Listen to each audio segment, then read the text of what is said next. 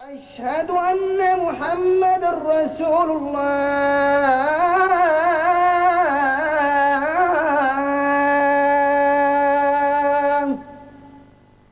أشهد أن محمد Nella Turchia del Nord c'è un luogo in cui il vento soffia incessantemente. Il vento dà al paesaggio un aspetto irrequieto, come se dovesse accadere qualcosa. Spazza le campagne come ha fatto fin dall'inizio dei tempi.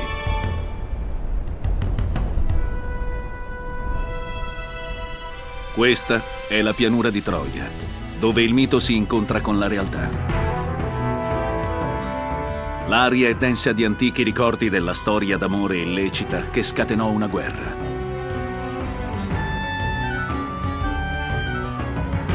Questo scontro titanico tra troiani e greci è rimasto impresso nella memoria umana.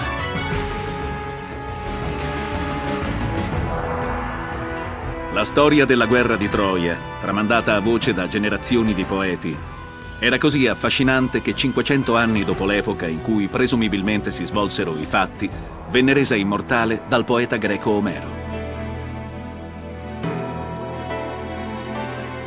Alcuni studiosi ritengono che la sua storia epica, l'Iliade, si basi su fatti realmente accaduti. Ma è davvero così? O è tutta invenzione?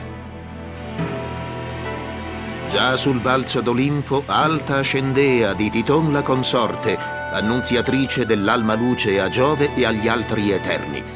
Quando con chiara voce i banditori per comando d'Atride a Parlamento convocaro gli Achei che frettolosi accorsero e frequenti. Iliade, libro 2.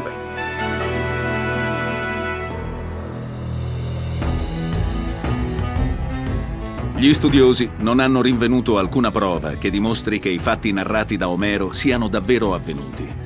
Di sicuro qui sorgeva una fiorente città. Queste pietre lo dimostrano. Ma queste persone erano gli eroi dell'Iliade di Omero? O le case e i resti dissepolti appartenevano a un'altra antica civiltà? Questo è il vero mistero di Troia.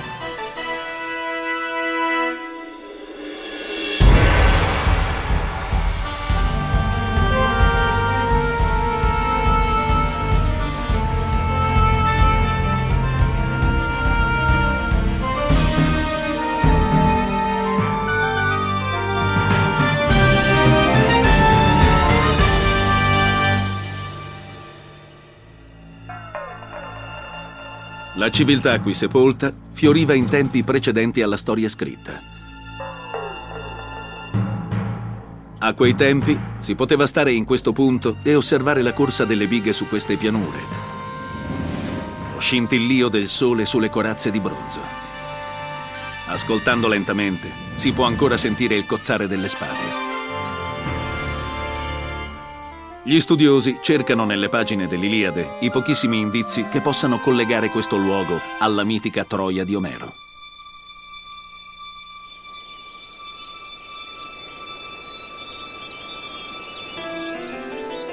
Secondo Omero, l'antica Troia era una città splendida. C'erano palazzi dorati e grandi mura tutto intorno. Il sole splendeva e i raccolti erano abbondanti.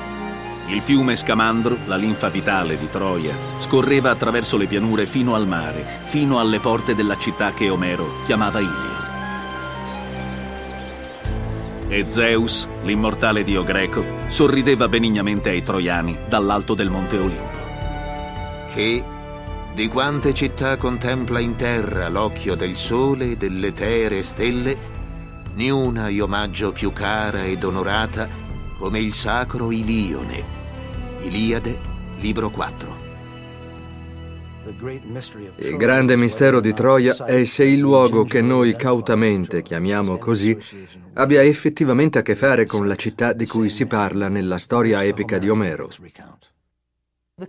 Sembra che la città di Troia, risalente alla tarda età del bronzo, attorno al XIII secolo a.C., fosse un luogo piuttosto sofisticato, come i palazzi della tarda età del bronzo tra la Grecia e la Mesopotamia. La cittadella di Troia deve essere stata un luogo molto, molto vivo. Pare che fosse un porto d'ingresso, un porto commerciale. Era un luogo molto ricco. Era ben conosciuto anche dalle lontane culture del Mediterraneo sud-orientale. L'epica di Omero fu tramandata oralmente per 500 anni. Inizia raccontando la storia della guerra di Troia, di Paride, che viene mandato da suo padre, il re Priamo, governante di Troia, nella città-stato di Sparta oltre l'Egeo. Deve negoziare una tregua con i greci. La sua missione porterà a tutto tranne che alla pace. Paride partecipa a un banchetto offerto da Menelao, il signore di Sparta. Lì si innamora all'istante della moglie di Menelao, la regina Elena. Si dice che sia la donna più bella del mondo. Abbagliato dalla sua straordinaria avvenenza, Paride rapisce Elena e la porta a casa sua, a Troia. Una volta lì, lei rinnega il marito e i figli e si abbandona totalmente al suo amore per Paride. Il rapimento dà il via a un conflitto tra le città-stato greche così grande che non ha precedenti nel mondo antico. Chiunque abbia qualcosa a che fare con la guerra di Troia si pone inevitabilmente una domanda su Elena. È davvero esistita? E quella guerra è stata davvero combattuta per lei?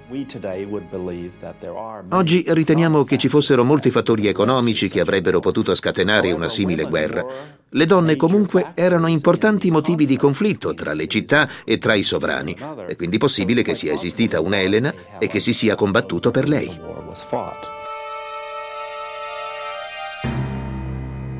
Agamennone, fratello di Menelao e signore di Micene, una potenza dell'antica Grecia, è il comandante delle truppe. E sì dicendo, usciva il vecchio dal consiglio, e tutti surti in pie lo seguian gli altri scetrati del re supremo ossequiosi. Intanto il popolo accorrea, quale dai fori di cava pietra numeroso sbuca lo sciame delle pecchie, e succedendo sempre alle prime e le seconde, volano sui fior di aprile a gara. Si congregaro al fin. Tumultuoso brulicava il consesso e al sedersi di tante genti il suol gemea di sotto. Iliade, libro 2. I greci si gettano all'inseguimento di Paride e di Elena. Mettono insieme una gigantesca flotta di oltre 1100 navi. A bordo ci sono ben 100.000 uomini. Quando sbarcano sulla costa vicino a Troia, i greci montano accampamenti sulla spiaggia e assediano la città.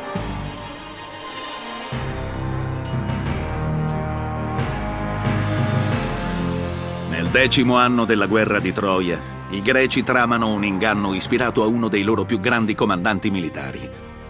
Odisseo, detto anche Ulisse, concepisce un piano ingegnoso. Ordina la costruzione di un enorme cavallo di legno. Non abbiamo prove dirette dell'esistenza del cavallo di Troia. Credo che la maggior parte degli studiosi sia come minimo un po' scettica sull'argomento. La costruzione richiede tre giorni. Quando l'opera è completata, i greci aspettano la notte e lasciano il cavallo fuori delle porte di Troia. La struttura è fatta in modo che sembri un'offerta di pace. I troiani considerano il cavallo un animale sacro e non capiscono che è pieno di soldati greci.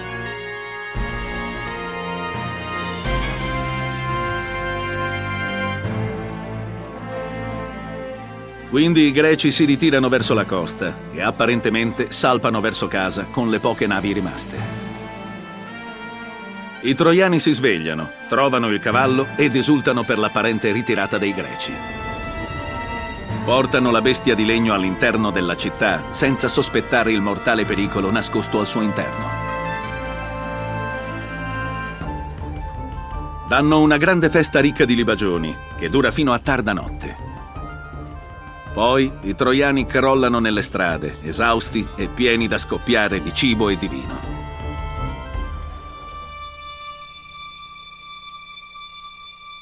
Per tutta la notte fino all'alba, i soldati greci aspettano nella grande costruzione di legno.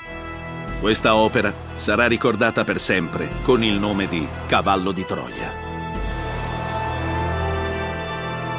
Infine, la luce di un nuovo giorno illumina Troia.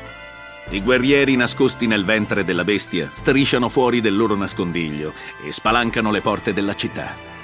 I greci massacrano senza pietà gli sbigottiti troiani, uccidendo gli uomini e riducendo in schiavitù donne e bambini. Oggi sembra assurdo che la guerra sia finita grazie a questo grande cavallo, che i troiani siano stati così sciocchi da non aprire nemmeno gli sportelli laterali per guardare dentro. Ma nei racconti greci le città venivano conquistate con l'inganno, più che con gli assalti diretti, anche nella realtà storica. Odisseo è il più grande ingannatore della storia greca, quindi ha senso che abbia escogitato un grande inganno per conquistare la città. Quando il massacro è finito, solo Elena è ancora viva. Suo marito, Menelao, sta per ucciderla, ma è così abbagliato dalla bellezza del suo seno scoperto che lascia cadere la spada e cade in ginocchio ai suoi piedi. Questa è la storia di Troia raccontata da Omero. Ma è storia o leggenda?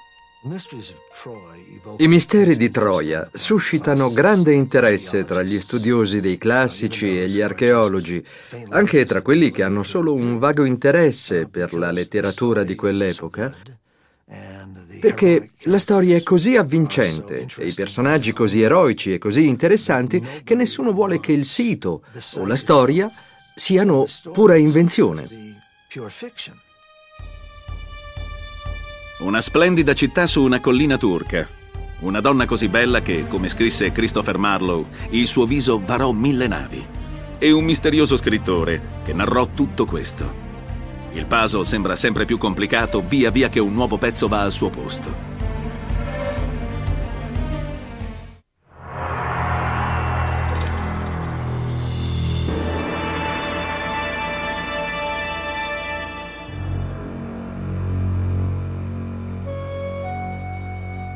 Forse non c'è luogo migliore di questo per indagare sulle origini dell'Iliade e del suo immortale autore, il sito archeologico nella Turchia occidentale che si ritiene corrisponda all'antica Troia. Ma la ricerca delle origini del poeta, conosciuto come Omero, ci riportano indietro fino al XIII secolo a.C., quando nacque la leggenda dell'Iliade. Le storie della guerra di Troia e di tutte le sue glorie vennero tramandate a voce per secoli, di cantastorie in cantastorie, fino all'VIII secolo a.C. A quel punto vennero trascritte da un poeta che molti chiamavano Omero. Omero era un uomo incredibilmente geniale.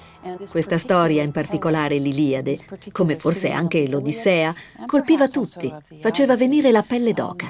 Era impossibile dimenticarla. Qualcuno riuscì a trasformarla in un'opera scritta, ma quel qualcuno, secondo me, non era Omero. Anche se il personaggio di Omero è una pietra miliare nel paesaggio storico, è una leggenda tanto quanto i suoi personaggi. Alcuni studiosi si chiedono se sia mai esistita un'unica persona che scrisse quella storia. Ritengono che l'Iliade sia una fusione dei migliori racconti orali riguardanti la guerra di Troia, raccolti da uno scriba. Questo antico scriba potrebbe aver usato Omero come nome d'arte. La tradizione vuole che fosse un poeta cieco, che fosse ispirato dalle muse, dagli dei della poesia, della musica e così via, e che loro avessero messo tutta questa poesia nella sua testa. Muse dell'alto Olimpo abitatrici, or voi ne dite, che voi tutte odive riguardate le cose e le sapete. A noi nessuna è conta, e ne sussurra di fuggitiva fama un'aura appena. Iliade, libro 2. Forse Omero da giovane si mise al seguito di un grande poeta orale. Passò molti anni in viaggio ascoltando il poeta recitare e imparò a memoria molte delle espressioni usate dal poeta. Ma quello che faceva non era tanto memorizzare la poesia quanto imparare la tecnica dell'improvvisazione. Omero, su questo sono tutti d'accordo, era di gran lunga il migliore di questi poeti. Di tutti i personaggi dell'Iliade, Elena è forse quello più enigmatico. Non appare spesso nei racconti, anche se fu l'origine di tutta la leggenda. Chi era la donna che spinse in guerra le nazioni? la donna con il viso che varò mille navi. E poi c'è la misteriosa figura di Elena, per la quale sia i troiani che i greci erano pronti a combattere. E anche i greci di quel periodo storico si chiedevano perché avrebbero dovuto combattere così a lungo per una donna. Nell'Iliade, uno dei signori della guerra troiani intima a Paride di riconsegnare Elena ai greci per porre fine al massacro. Paride risponde così. Ma ben io qui schietti i miei sensi aprirò. La donna io mai non renderò, giammai.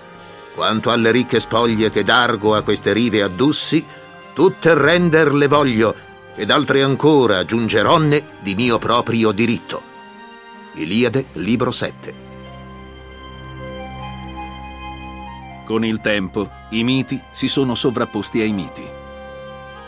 Esiste una storia datata tra il VI e il V secolo che dice che in realtà Elena non raggiunse mai Troia, ma che all'inizio della guerra, quando Paride la portò sulla sua nave ed era sul punto di salpare verso Troia, ci fu un intervento divino. Gli dei dissero non deve succedere e intervennero trasportando Elena in Egitto, mentre a Troia mandarono un suo spettro e i greci passarono dieci anni ad assediare la città e lei non c'era neppure. Scoprirono solo in seguito che lei era sempre stata in Egitto e che l'intera guerra era un assurdo scherzo che gli dei avevano giocato loro. Per alcuni Elena non è un essere umano, ma la personificazione, tra le altre cose, della fertile pianura che circonda Troia. Qui, guardando dall'alto i Dardanelli, possiamo quasi vedere Omero e i personaggi eroici che vivono nelle pagine della sua Iliade.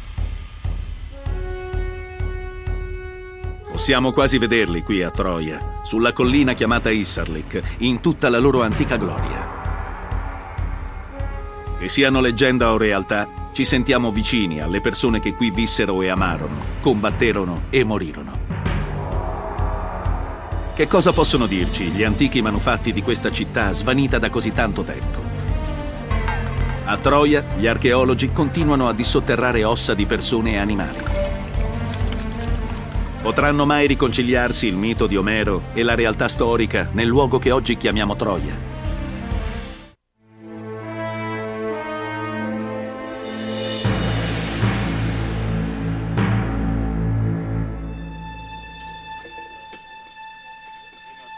Troia, oggi. Un archeologo estrae cautamente una punta di lancia dai detriti che si sono accumulati in 3000 anni.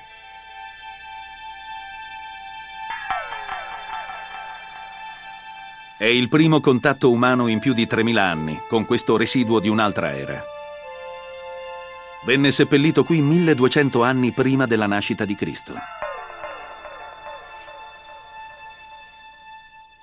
Se mi inginocchiassi a Troia e raccogliessi una punta di freccia o una punta di lancia o qualcosa di simile, probabilmente avrebbe un effetto sconvolgente su di me. Ho la sensazione che tutte le storie che conosco dall'Iliade mi tornerebbero in mente di colpo e mi ritroverei quasi a ricreare nella mia testa tanti degli avvenimenti di cui parla Omero nel suo poema. Questa punta di lancia e tutti gli attrezzi di quell'era sono fatti di una lega di rame e stagno chiamata bronzo. Questo metallo diede il nome a un'intera era. L'età del bronzo comprende approssimativamente gli anni tra il 3000 a.C. e il 1100 a.C.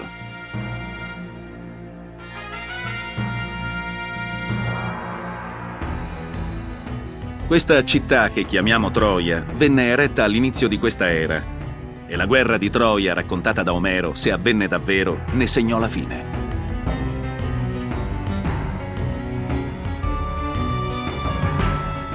I primi troiani erano un incrocio tra due popoli, i Traci, che arrivarono a Troia da quella che adesso è la Grecia continentale e la Turchia oltre i Dardanelli, e i Frigi, che venivano da est, dalla Turchia asiatica e che erano emigrati a ovest. La prima abitazione di Troia risale al 3200 a.C., almeno 2000 anni prima della leggenda di Omero.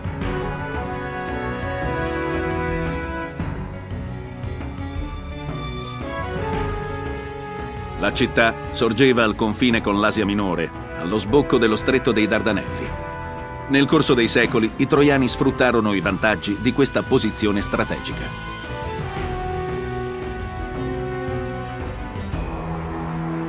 Oggi come allora, questo stretto è il passaggio obbligato dall'Egeo al Mar Nero e alle ricchezze orientali.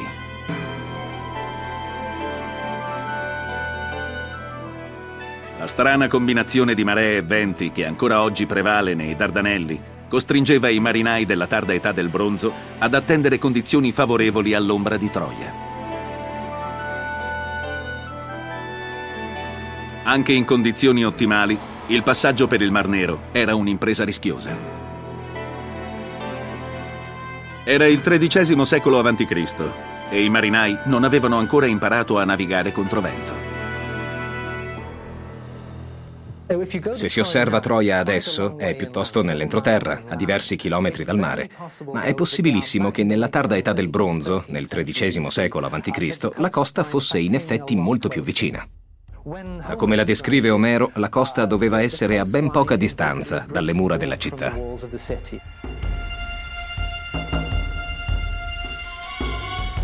Oggi gli scavi a Isserlik sono a circa 10 km dalla costa.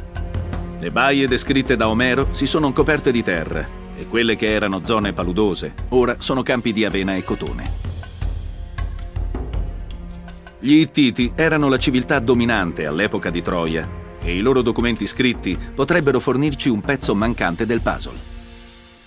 Gli Ittiti, che avevano una cultura simile per alcuni aspetti a quella di Micene, scrivevano molte cose su piccole tavolette di argilla. Alcune di queste fanno riferimento a un grande regno situato a ovest chiamato Acheawa, suono molto simile all'antico nome della terra degli eroi, Achea. Ecco perché alcune persone pensano che Acheawa si riferisca alla greca micenea Achea. È sempre grazie agli Ittiti che abbiamo la prima prova scritta dell'esistenza del popolo di Troia. I blocchi di argilla, diventati famosi come tavolette ittite, risalgono a un periodo tra il XVIII e il XIII secolo a.C. e nominano un luogo chiamato Wilusa. Alcuni studiosi hanno fatto notare che se si toglie la W da Wilusa, si ottiene Ilusa, che è simile a Ileon o Ilio, il nome di Troia usato da Omero. Un altro fatto, scoperto nelle tavolette ittite, è che si fa riferimento a un'importante persona di Wilusa, il cui nome è Alexandros. E Alessandro è un altro nome di uno dei personaggi più importanti della guerra di Troia, cioè Paride. È solo una coincidenza? È come dire Rossi. Se trovi il nome Rossi in due posti diversi, deve esserci un collegamento. È un altro tassello del puzzle. Nel 1800 a.C. i cavalli furono introdotti a Troia dai Traci, il popolo che viveva a nord oltre i Dardanelli. Recenti scavi a Troia hanno disseppellito centinaia e centinaia di ossa di cavallo. Il significato della scoperta non è ancora chiaro, ma potrebbe servire a confermare la descrizione omerica dei troiani domatori di cavalli. A questo mondo poche cose vanno come previsto. I troiani non potevano certo prevedere i contributi che avrebbero dato alla storia dell'umanità crearono vari giochi sportivi in cui si utilizzavano i cavalli, fra cui verticali e acrobazie varie, che eseguivano davanti a folle ammirate. Durante il Rinascimento, all'inizio del 1300, queste esibizioni si erano diffuse in tutta Italia. Avrebbero posto le basi per le prime forme di circo.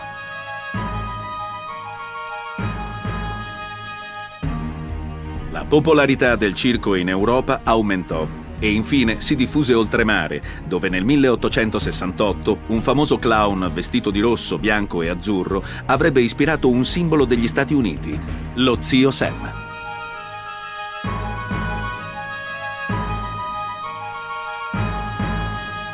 Nel 1260 a.C., la città di Troia si trovava in cima alla collina chiamata Isserlik, creata dalle rovine di diversi insediamenti, costruiti uno sulle rovine dell'altro.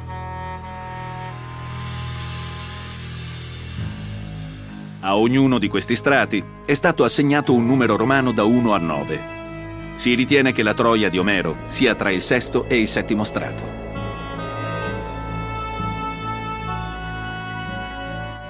Troia è un sito magnifico, è un sito ricco, è un luogo conosciuto da molte altre civiltà per i suoi beni, come centro di commercio.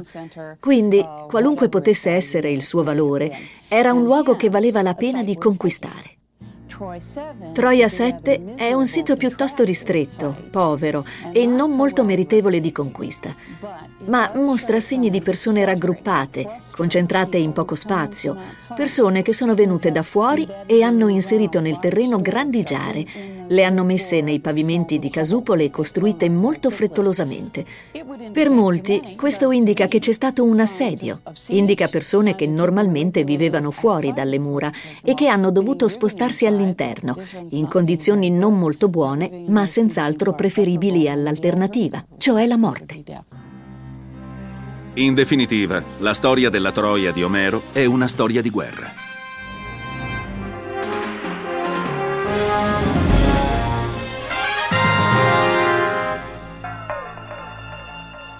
Gli scavi archeologici mostrano due strati bruciati della città che chiamiamo Troia, più o meno risalgono all'epoca dell'opera di Omero. Questi strati, insieme ai manufatti, indicano un grande conflitto, una guerra e un assedio che molti identificano con la guerra di Troia. C'è qualche collegamento sicuro tra la collina di Isserlik e la Troia di Omero? Gli studiosi continuano a cercare prove in queste rovine. Il sito di Issarlik è un luogo plausibile per Troia, perché in generale rispecchia le caratteristiche descritte nei poemi omerici. È una città di discrete dimensioni, con mura sufficientemente alte da richiedere un assedio per conquistarla. È abbastanza vicina al mare da consentire ai greci di andare e venire dalle loro navi e il corso d'acqua che scorre lungo la pianura può essere lo scamandro che Omero nomina nella sua opera.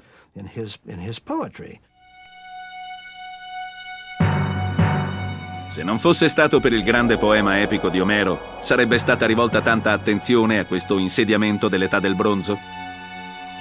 Fu un uomo che cambiò per sempre la nostra prospettiva su questo luogo e questo poema.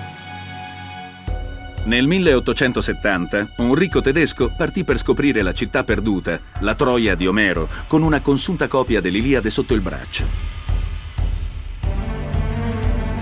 Con un fervore brutale scavò quella che era allora una normalissima collina e così facendo rivelò uno dei più avvincenti misteri del mondo.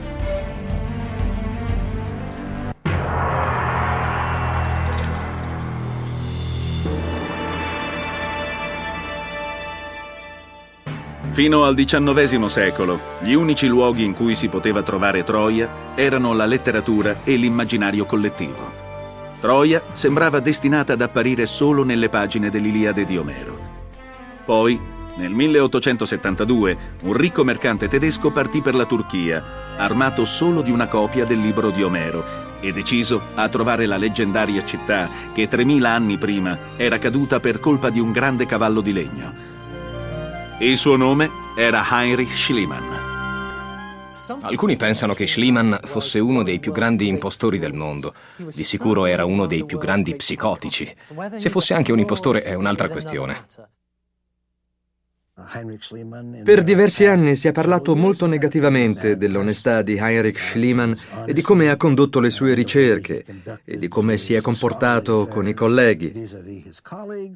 Ma comunque non si può contestare il fatto che sia stato lui a mettere in moto l'archeologia dell'età del bronzo.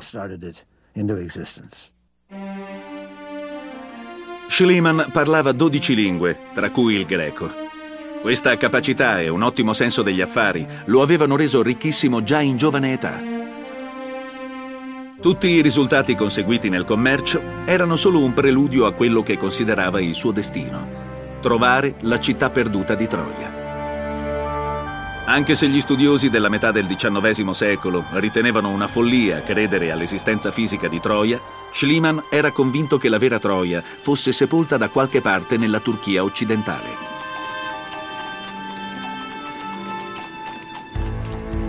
Nel 1869 Schliemann si stabilì ad Atene. Lì conobbe e sposò una bellissima giovane greca di nome Sofì.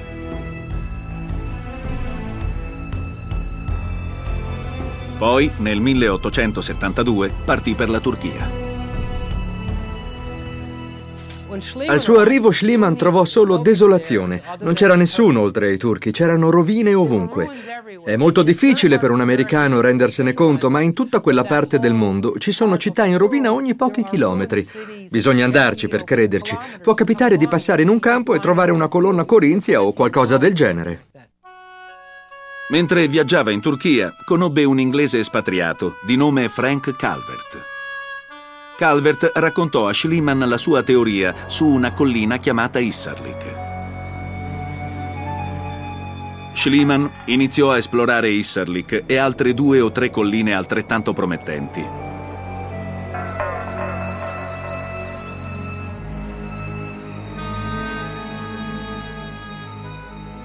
Usando l'Iliade come fosse una mappa del tesoro, Schliemann le scartò tutte tranne Isserlik, una collinetta alta circa 40 metri e larga circa 210.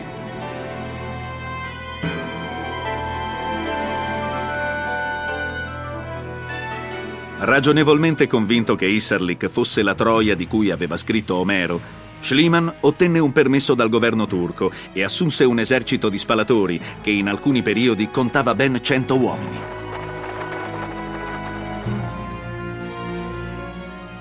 Grazie a un'abile investigazione dell'opera letteraria e a una straordinaria fiducia nel suo istinto, Schliemann trovò quello che migliaia di altre persone avevano cercato invano per quasi 18 secoli, il luogo fisico che noi chiamiamo Troia.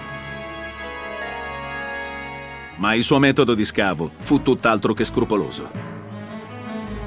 Quello che accadde quando iniziò a scavare, con sua grande sorpresa, fu che trovò questa serie incredibilmente complicata e profonda di antiche città posate l'una sull'altra, e lui vi scavò in mezzo come un bulldozer, strappando le cose dal terreno, demolendo gli edifici che gli ostacolavano l'avanzata, insomma facendo tutto quello che gli veniva in mente. Più scavava a fondo nella collina e più primitivi diventavano i ritrovamenti. Quello che aveva trovato non era una città, ma nove città, impilate una sopra l'altra come i piani di una torta nuziale, dalla più recente in alto fino alla più antica. Schliemann stesso non aveva idea di quello che aveva scoperto. Nel maggio del 1873, Schliemann e i suoi uomini stavano lavorando da diversi mesi. Un giorno congedò i suoi uomini prima del solito. Aveva notato qualcosa. Secondo quanto scrisse nel suo diario, Schliemann saltò nello scavo e iniziò a scavare, spalando e gettando via i detriti per disseppellire gli oggetti scintillanti che erano sepolti lì. Dalla polvere dei secoli estrasse un cumulo d'oro. C'erano coppe, spille, altri gioielli e più di 8.000 perline d'oro.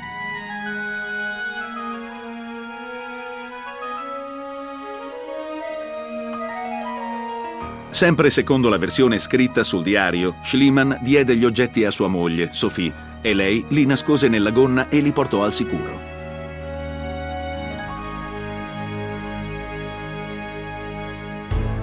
Con il tesoro, Schliemann e Sophie se ne andarono dalla Turchia. E così iniziò la misteriosa odissea di quello che alcuni ritengono il tesoro di Elena di Troia. In Grecia, Schliemann fotografò sua moglie, Sophie, adorna di gioielli. Diede il nome Corona di Elena all'ornamento che lui stesso aveva fatto con le perline d'oro. La notizia fece il giro del mondo, con titoli a caratteri cubitali. Schliemann trova il tesoro di Priamo. Ormai famoso, dona gli oggetti a un museo di Berlino. Non è in discussione solo l'autenticità del tesoro, ma anche la sua provenienza. La sua storia su come avrebbe trovato il tesoro di Priamo è piena di falsità. Dice che Sophie, sua moglie, era con lui. Oggi sappiamo che lei era ad Atene con la famiglia quando fu trovato il tesoro. Alcuni pensano di avere trovato le prove di transazioni commerciali fatte a Istanbul, che suggerirebbero che in realtà Schliemann avesse comprato questo tesoro. Lo comprò, lo portò a Troia, mandò via gli operai e lo seppellì tra le mura e lo estrasse per ottenere un'enorme pubblicità. Il tesoro di Priamo rimase indenne a Berlino per i successivi 70 anni.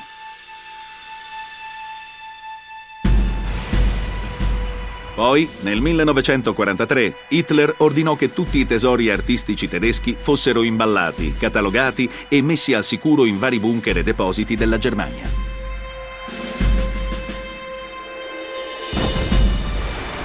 Nel 1945 Berlino venne liberata. Il tesoro era svanito. Sono andato a Troia nell'estate del 1993. Pensavo di scrivere una storia su quello scavo.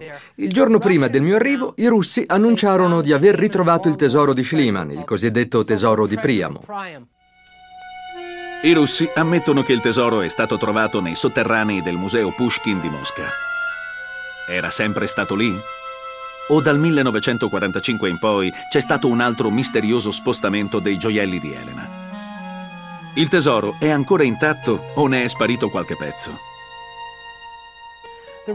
Il motivo per cui tutti vogliono vederlo è che da quando è sparito nel 1945 a quando è ricomparso in Russia nel 1993 si è scoperto molto su Troia e si è scoperto molto anche su Schliemann. Comunque, che lo si consideri un ciarlatano o un genio, Schliemann non verrà mai dimenticato. È morto a Napoli, in Italia, nel 1890. Ogni giorno gli archeologi che lavorano a Troia si trovano di fronte a uno scavo che in alcuni punti è largo 15 metri e profondo 30. È chiamato la trincea di Schliemann. Questa brutale cicatrice che taglia in due Isserlik è il lascito di Schliemann, l'eredità di questa antica città che potrebbe essere la leggendaria Troia di Omero.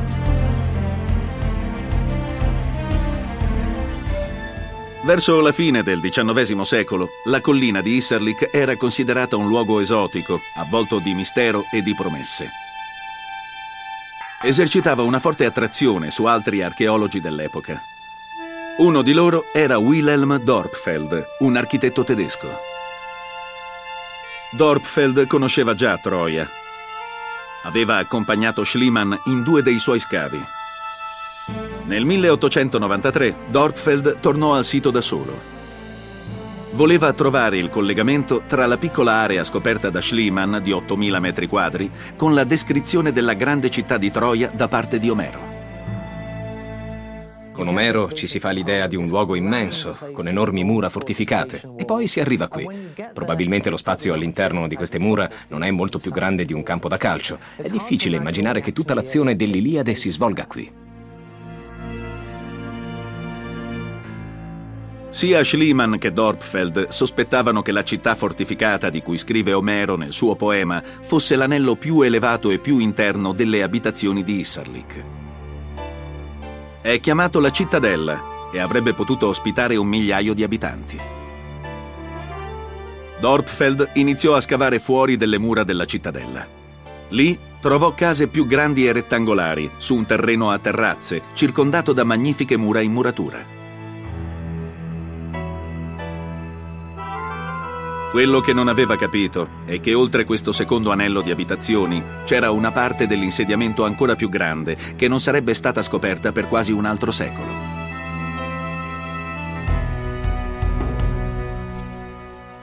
Nel 1990 la squadra archeologica a Troia scoprì le fondamenta delle vere mura esterne della città. I ricercatori hanno rilevato una barriera a quasi 400 metri dal centro della città. Scavando in realtà non hanno trovato un muro, hanno trovato un fossato, una trincea tagliata nella roccia. Adesso gli archeologi pensano che quello fosse un lato del muro. Volendo fare un muro alto, si può scavare un fossato davanti e dietro erigere il muro. Il muro diventa quindi molto più alto, molto più difficile da scalare. È questo che hanno scoperto. Questo fa di Troia un luogo molto più grande, la rende una candidata più adatta alla Troia di Omero. Finalmente inizia a emergere un vero quadro di Troia. La nuova scoperta fa pensare a un insediamento di forse 6.000 persone. La scienza scopre sempre più tasselli del puzzle.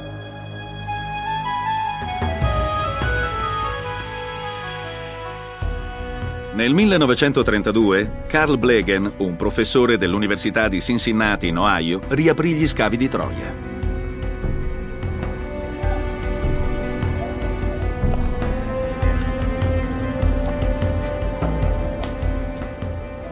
Quando Blegen assunse la direzione degli scavi, si diceva che il sito era la rovina di una rovina. Blegen si mise a organizzare i pezzi archeologici che Schliemann e Dorpfeld avevano dissotterrato. I profani in genere vengono nei musei archeologici, vedono questi pezzetti di ceramica e strabuzzano gli occhi, non capiscono che cosa siano. Karl Blegen era un maestro. Se si versava una camionata di pezzetti di ceramica su un tavolone, lui li classificava in un attimo, solo guardandoli. Nel 1939 partì per la Grecia occidentale, alla ricerca dello sfuggente collegamento tra i Micenei e il sito di Troia. Lì visse quello che è stato descritto come il più straordinario primo giorno di scavi nella storia dell'archeologia. Mentre scavava in un gruppo di olivi, Blegen si imbatté in 600 tavolette d'argilla, scritte in una lingua indecifrabile, in seguito chiamata lineare B. Si scoprì poi che risalivano al XIII secolo a.C. Potrebbe essere la prova scritta che colloca i greci di Micene sulle sponde dei Dardanelli e avvicina quindi l'Iliade di Omero alla realtà storica. Le tavolette provano che il popolo di Micene era effettivamente greco e che nella tarda età del bronzo, in un periodo che corrisponde alla guerra di Troia, possedeva un tipo di scrittura. Oggi sappiamo che c'era una fiorente civiltà sulla terraferma greca durante l'età del bronzo. Sappiamo che ci furono contatti tra alcune delle città greche della terraferma e Troia, ma dobbiamo fare un passo in più, un atto di fede, per vedere i guerrieri micenei accampati vicino a Troia, intenti a provocare i danni che vediamo lì e che risalgono a quel periodo. Non esiste ancora alcuna prova diretta che colleghi il sito di Troia alla storia di Omero. Gli attuali dibattiti su Omero, su Troia, sull'archeologia e sulla tradizione orale e letteraria sono infiniti.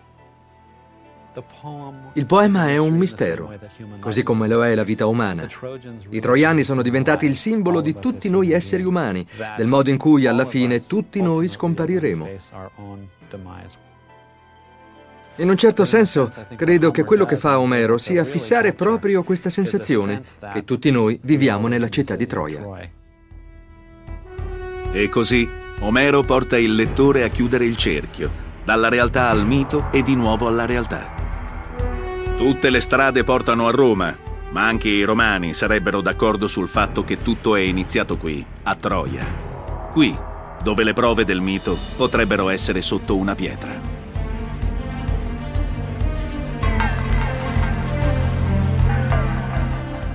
Gli altri tutti esorto a rimbarcarsi e abbandonar di Troia l'impossibile conquista. Iliade, libro 9.